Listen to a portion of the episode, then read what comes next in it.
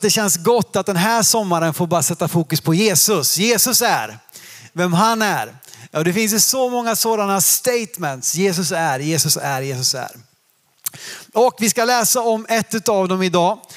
I Johannes evangelie kapitel 15 så hittar vi just den här eh, liksom uttrycket som Jesus själv säger då om sig själv. Eh, att han är den sanna vinstocken. Vi ska läsa det alldeles strax. Johannes evangeliet har sju stycken jag är statements med Jesus. Eh, vi har redan tagit en av dem, jag är den gode herden, ett av dem. Eh, ni kanske kan flera, jag tror vi kommer återvända till någon ytterligare från just Johannes eh, under sommaren. Eller det vet jag till och med. Jag ska predika om åtminstone en av dem, så det borde jag ha koll på. Men det här är det sista utav sju. Och det är en del av den sista måltiden, sista kvällen innan Jesus ska ge sitt liv på ett kors. Så är han med sina lärjungar i den övre salen och, och firar den judiska påskmåltiden. Och så har han en otrolig undervisning i eh, hela vägen egentligen från Johannes 13 till 17. Ehm, och en del av det är den här undervisningen. Och jag tänker att det man vill säga sist, mycket av det handlar om den helige ande eh, av de här kapitlen.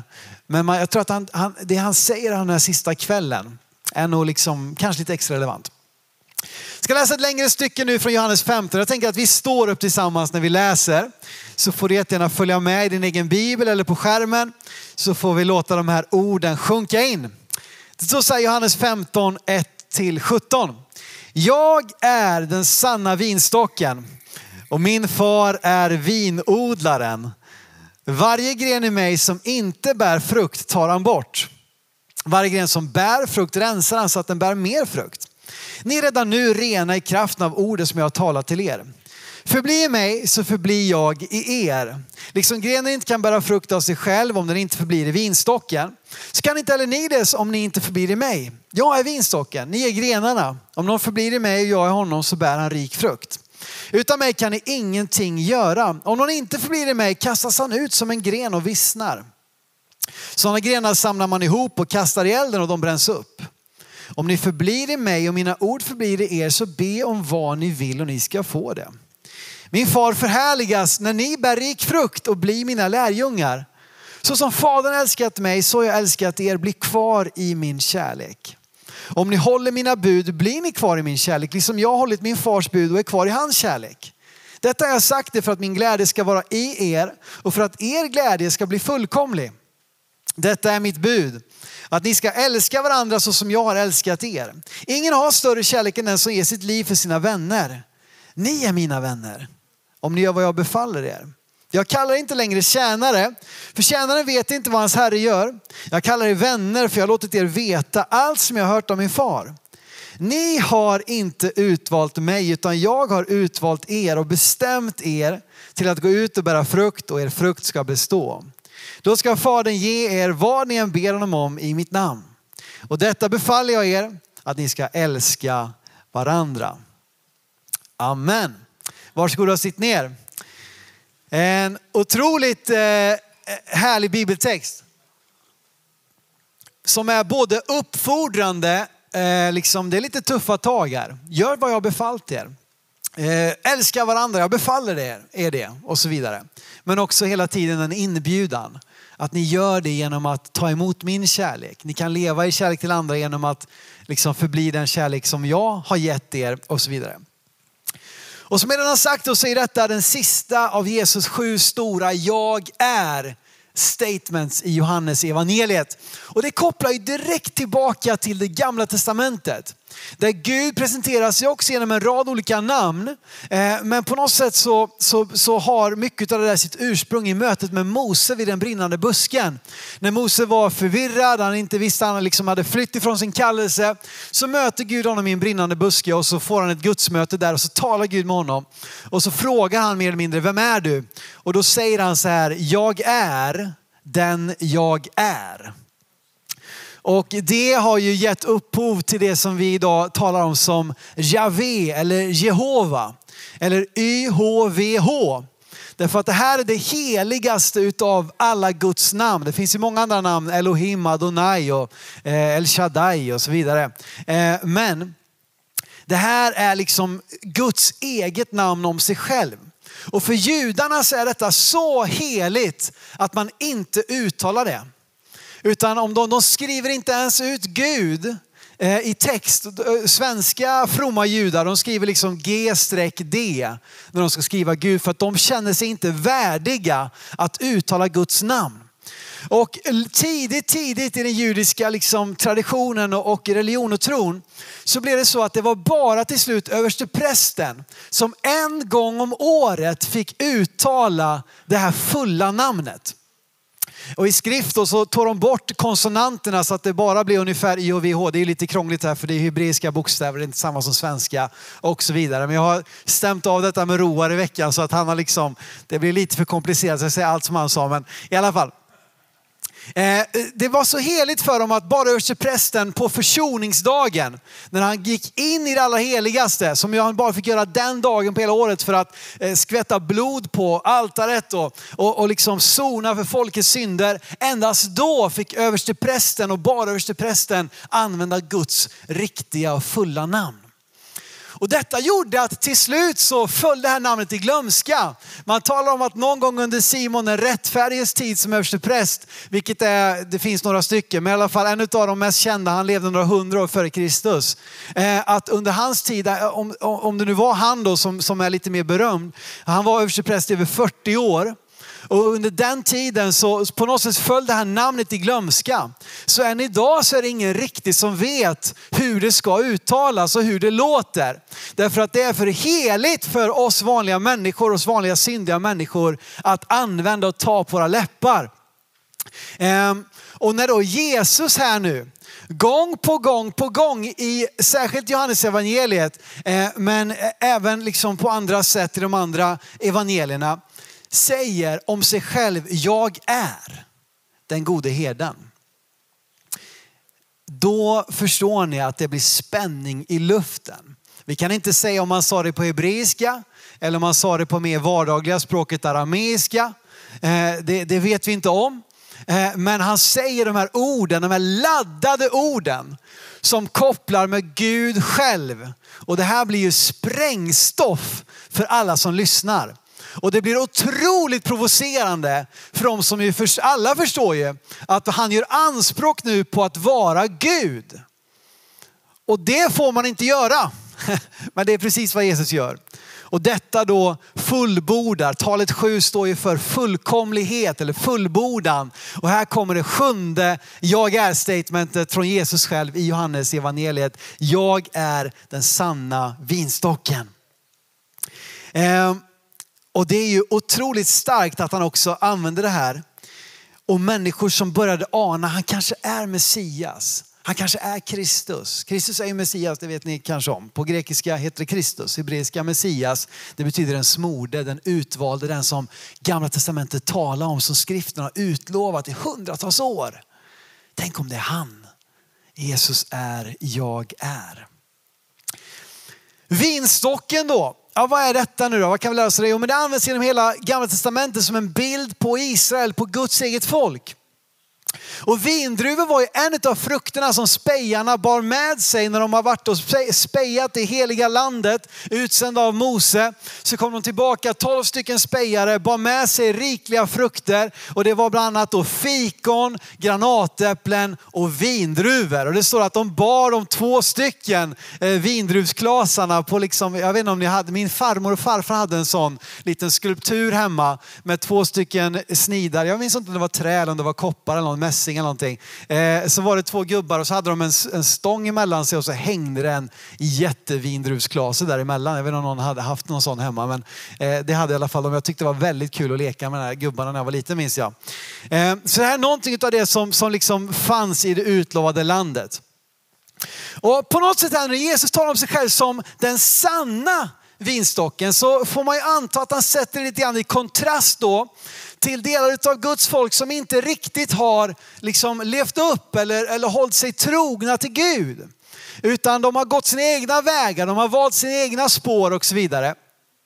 Medan Jesus då eh, säger att jag är den sanna vinstocken och i honom så fullbordas Guds plan. I honom fullbordas Guds tanke. Det är ju det, han är ju löftenas fullbordan som vi ska komma tillbaka till en annan söndag i sommar. Eh, liksom, I honom fullbordas allt.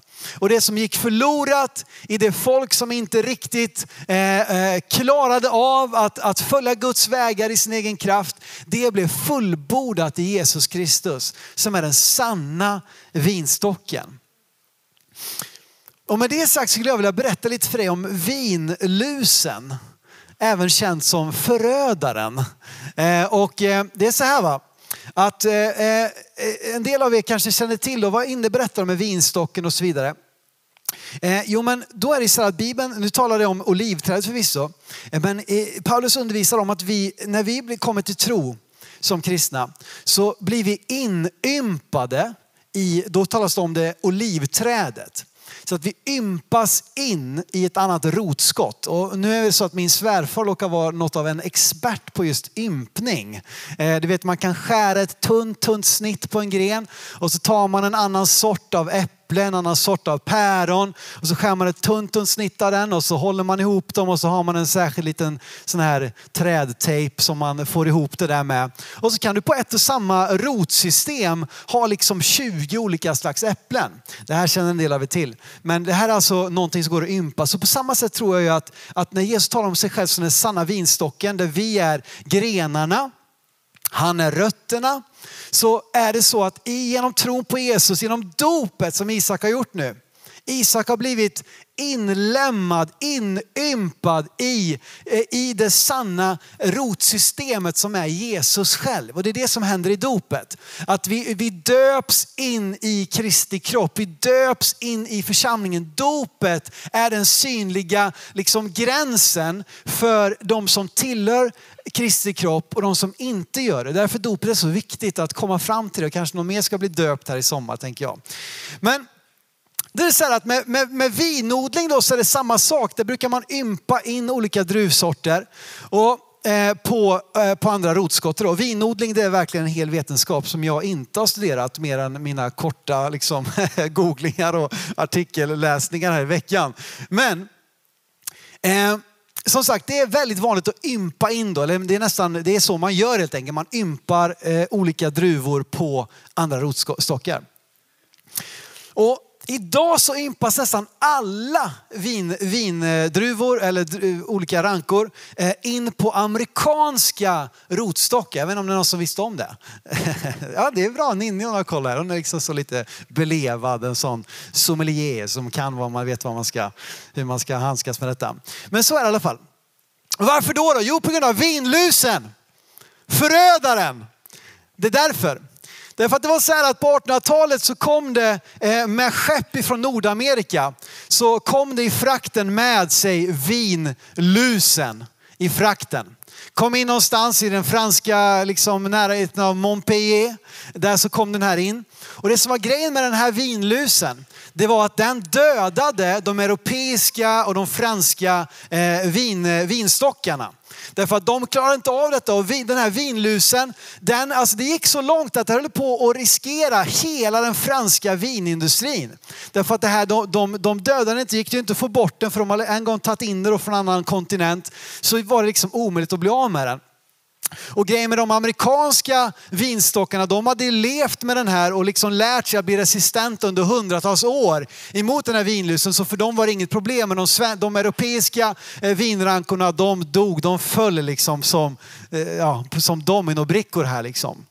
Så utsändes den franska botanikern Pierre Viala eh, till USA 1887 för att se om han kunde hitta en räddare en frälsare. Eh, och den här vinlusen den heter alltså Phylloxera vastatrix. Och vastatrix betyder förödare eller förstörare. Det visste ni inte, någon visste det. Eh, någon som kan sin latin. Ehm, så Pierre Viala han åker hit då för att hitta något som var lämpligt för det europeiska klimatet och liksom stämde överens med den kalkstenshaltiga jorden i konjak och andra sådana här vinodlardistrikt. Och han tog sig på en resa från New York till Georgia. Till slut kom han till Texas och mötte en, en lokal botaniker som hjälpte honom att hitta hitta vin, vinrankor eller vinstockar som odlades i liknande jord. Och till slut så hade han hittat det han sökte. Kunde återvända till Europa med de här amerikanska rotstockarna. Och det kom en frälsare till Europas liksom kust. Och där så kunde han då eh, börja använda de här amerikanska rotstockarna och rädda hela den europeiska vinindustrin mer eller mindre. Eh, och än idag då så är det nästan uteslutande så att man odlar, ympar in in vinrankor på amerikanska rotstockar som har blivit lite fler till antalet idag, men det är fortfarande så det funkar. Och nu funderar du på varför pratar du om detta då? Jo, men jag insåg att den franska vinindustrin har mycket mer gemensamt med evangeliet än vad vi kanske från första början trodde. Liksom här, så, här så fanns det en Edens lustgård här liksom i Europa där, där vinodlingarna blomstrade och växte och druvorna var söta. Och så kommer förödaren, förstöraren, Vasta Trix kommer in och börjar att härja. Synden kommer in i världen och, liksom, och, och, och för med sig förödelse. Och det som var tänkt att blomstra kan inte längre blomstra. Men så kommer det en frälsare ifrån Texas. Och det är väl där någonstans som, som, som likheterna börjar gå isär. Men i alla fall, vi fick en frälsare från Jerusalem, eller från Betlehem och Nasaret eller Jerusalem. Du får välja någon av de tre. Eh, och, eh, och här då så med hjälp av detta så kunde på nytt om, om de här döende vinrankorna eh, eh, lät sig ympas på den rätta, den sanna vinstocken så kunde de på nytt få börja blomstra och bära frukt eh, och liksom uppfylla syftet med deras tillvaro. Och du vet att när Jesus då säger att jag är den sanna vinstocken så tror jag det är på precis samma sätt. Att det är genom att koppla våra liv, att ympas in i Jesus så att säga. Som vi kan liksom gå fria från förstöraren. Som vi kan överleva förödaren och förödelsen och synden och domen och helvetet och allt vad det innebär så kan vi istället få kopplas på någonting som är bättre, som är mer hållbart, som, som klarar av, som står pall mot den här synden som vi inte själva kunde rå på. Och så kan vi då få växa till och blomstra och bära frukt. Sådan frukt som består. Fantastiskt. Jag blev så välsignad när jag läste den här artikeln så jag bara kände wow, det här predikar ju av sig självt. Man behöver knappt säga någonting. Men och så kommer vi då in i den här undervisningen och med den här bakgrunden så, så tror jag att det kan, liksom, det kan hjälpa oss att förstå vad det innebär. Att, att liksom låta sig eh, eh, bli en del av Jesus som den sanna vinstocken. I det här bibelstycket vi läste nu, då, Johannes 15, 1-17, så finns det ett uttryck som Jesus återvänder till 11 gånger på lite olika sätt. Har någon som har märke till vad det är? Någon som vågar? Förbli i mig, exakt. Förbli i mig. Bli kvar i mig. Är kvar i, står det på ett tillfälle, elva gånger. Förbli, bli kvar, var i mig. Var liksom ympas fast. Hela hemligheten med att den där vinstocken ska kunna, vinrankan ska kunna växa till och bära frukt är ju att ympningen förblir intakt. Därför att om den bryts av, ja då kommer det bli som en torr gren som vissnar. Och det, vi alla, alla vi som har trädgård vet att på våren då måste vi gå där och, och liksom kratta ihop de här grenarna och så lägger vi dem på valborgsbrasan och så tänder vi på och så är det ett minne blott. Om det inte har kvar liksom, eh, växtligheten, om det, eller om det inte har kvar eh, kopplingen med roten. Och även de träd som, som, som växer till eh, behöver också rensas och ansas. Men genom hela det här stycket så tror jag bara det handlar om att bli kvar i Jesus. det är han som är den sanna vinstocken. Det är i honom som vi på riktigt kan få bli och vara och uppleva det som Gud har tänkt för våra liv. Men hela sättet att han ska kunna vara vinstocken för oss är att vi blir kvar. Och det första jag vill säga är att bli kvar även när Gud rensar. Jesus börjar med de här första verserna. och Du får gärna ha kvar din bibel uppslagen för vi ska nu bara liksom titta lite på de här verserna en efter en.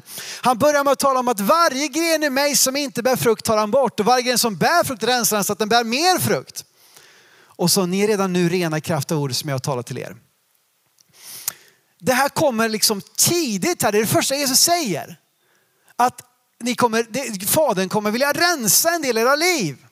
Att säga att Jesus är Herre förpliktigar. Att säga att Jesus är Herre det är att faktiskt lita på att okej, okay, nu är det han som faktiskt blir, tar kommandot i mitt liv. Fadern själv får genom sitt ord visa vad i mitt liv som inte längre kan vara en plats utav, utav, utav liksom min livsstil, utav mina värderingar, utav mitt sätt att hantera min ekonomi eller vad den är för någonting. Eh, och här tror jag det ställs ett prov här. För det här som det, blir, det kan bli jobbigt. Och man kan uppleva den här första förälskelsen i Jesus som en underbar tid när man bara känner allting Jesus, jag vill ha allt med dig. Och sen en liten bit in på vandringen med Jesus så tror jag att det kan komma till en tid där okej, okay, Jesus utmanar mig nu. Är jag villig att låta honom tala om för mig, det där har inte längre plats. Det här är inte det jag hade tänkt för dig. Jag vill göra någonting så att du ännu mer kan få vara till välsignelse för andra och bära sådan frukt som består. Och det är han som rensar. Han. Och här så i liknelsen här så är ju fadern är ju vinodlaren. Så det är Gud som rensar. Vi, vi får inte bestämma själva vad som, nej men det här vill jag ha kvar. Om Jesus är i mitt liv, då måste det vara fadern som får, faderns vilja som ska ske. Det var ju det Jesus exempel. Fader ske din vilja, inte min. Om det är möjligt låt denna bägare gå förbi mig. Men inte som jag vill, utan som du vill. Att Faderns vilja får ske i mitt liv. Och det goda nyheten är att förblir du i eller blir du kvar så bär du frukt. Blir du kvar i Jesus så kommer ditt liv bära frukt till välsignelse för andra. Och vissa tycker det är jobbigt kanske ibland att tala om att bära frukt. Men vet du vad? Vi är ju skapade för detta. Vi är skapade att få, få efterlikna, återspegla, reflektera Gud till vår omgivning. Att få bära sådan frukt som evangeliet ger, att få visa på andens frukt i våra liv som är kärlek, glädje, frid, tålamod, vänlighet, godhet, mildhet, självbehärskning. Och den sista glömmer jag alltid bort. Vad är det? Någon som hängde med? Nej, det var ingen som hörde allting ännu. Nio stycken är de i alla fall. Sådan frukt kommer att komma ur våra liv. Eh, och vi får bära frukt för Guds rike, för evigheten, sådan frukt som består. Att vi får med oss en annan människa i evigheten med Jesus.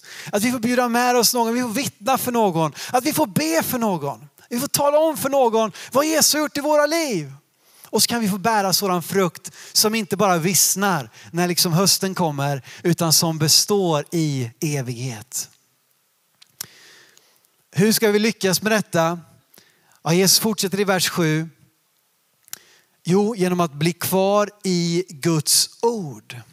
Om ni förblir i mig och mina ord förblir i er, så be om vad ni vill och ni ska få det. Och det är lätt att ta andra halvan av den här versen, be om vad ni vill och ni ska få det. Mm, perfekt, här, har liksom, det här är min Gud, nu får du leverera. Men det stod först, bli kvar i mitt ord.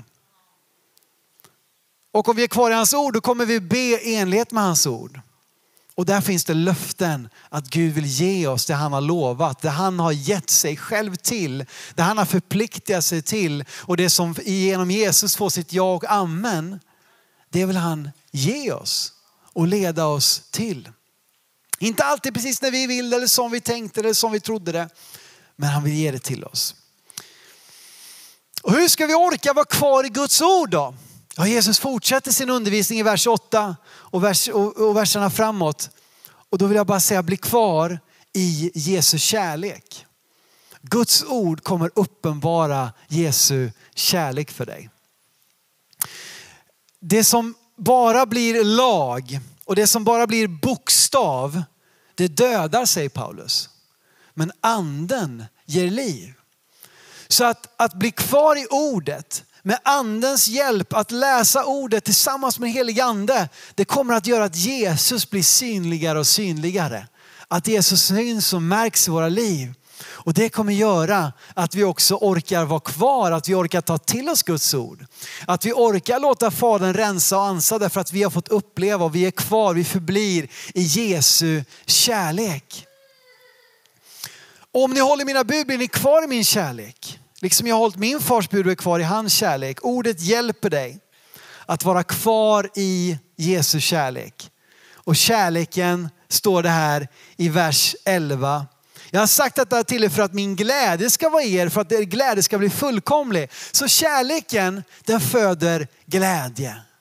Så kristna människor som kommer bankandes med Bibeln i högsta hugg och slår någon i huvudet med, som bara trycker ner och förminskar och liksom lämnar människor med, med, med en, en dålig känsla av sig själv.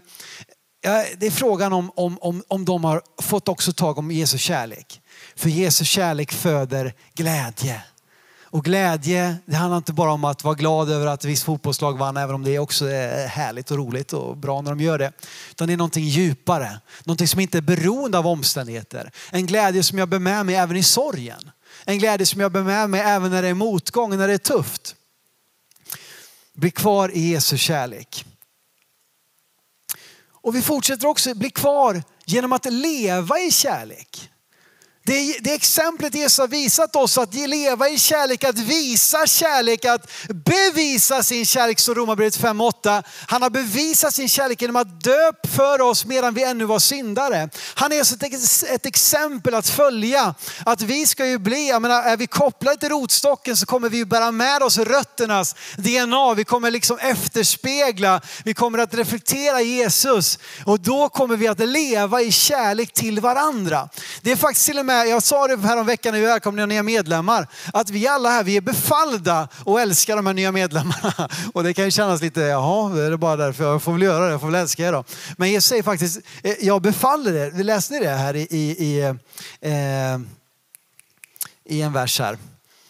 Eh, eh vers 17. Nej, inte 17. Jo, precis, det sista versen. Detta befaller jag er att ni ska älska varandra. Så han, liksom, han samlar ihop allting med att det är den frukten som kommer. Ur ett liv i ordet, ett liv med Jesus blir det ett liv i kärlek också till vår nästa. Och hur ska vi orka med det då? Jo men genom att också bli kvar genom vänskap. Jesus undervisar vidare i vers 14 och 15. Ni är mina vänner om ni gör vad jag befaller. Det finns en ty, han är också herre så vi får liksom hålla oss lite grann. Men det är någonting, vänsk, någonting med vänskap här. Jag kallar inte längre tjänare. Tjänaren vet ju inte vad hans herre gör. Utan vänner kallar jag er. Jag låter er veta allt som jag hört från min far. Gud, Jesus vill umgås förtroligt med dig och mig. Och vi får leva i vänskap. Han är våran herre, han är vår frälsare, han är vår kung, men han är också vår vän. Han är också våran liksom, den som går närmast oss och vill vara nära oss. Och det sista jag vill säga här också, vers 16. Och nu vill jag använda ett av alla den kristna trons vackra älseord. Jag vet inte om ni har tänkt på det, men det finns så många vackra älseord i, i, i, i den kristna tron. Kan ni något av dem?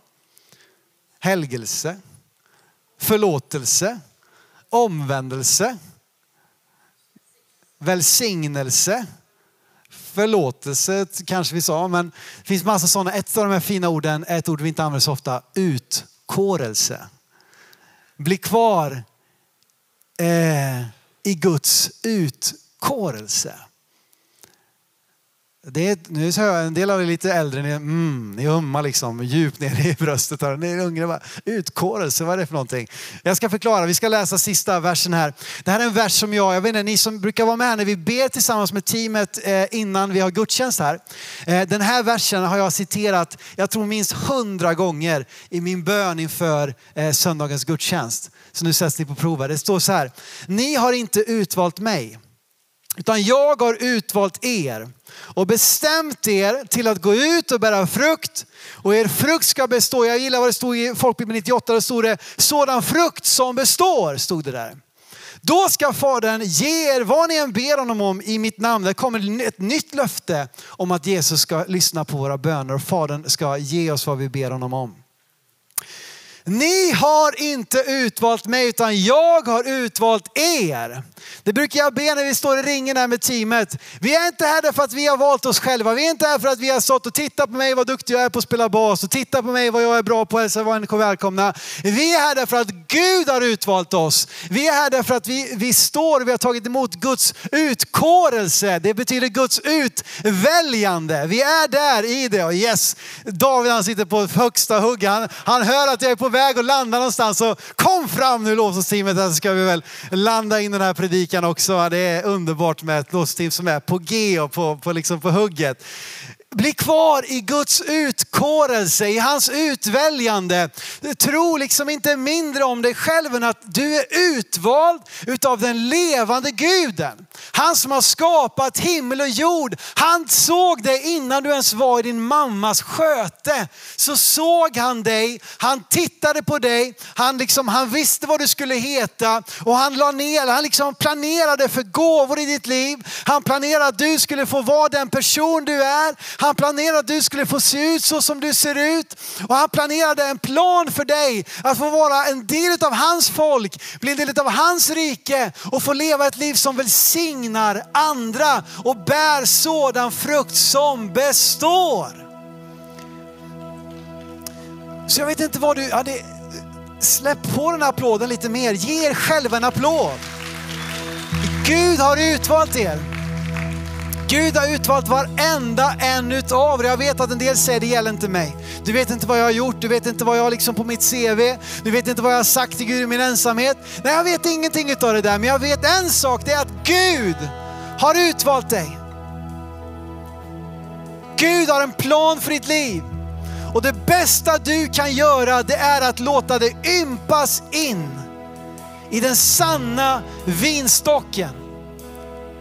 Så att du inte kommer liksom bara falla för allting som förödelsen för med sig i den här världen.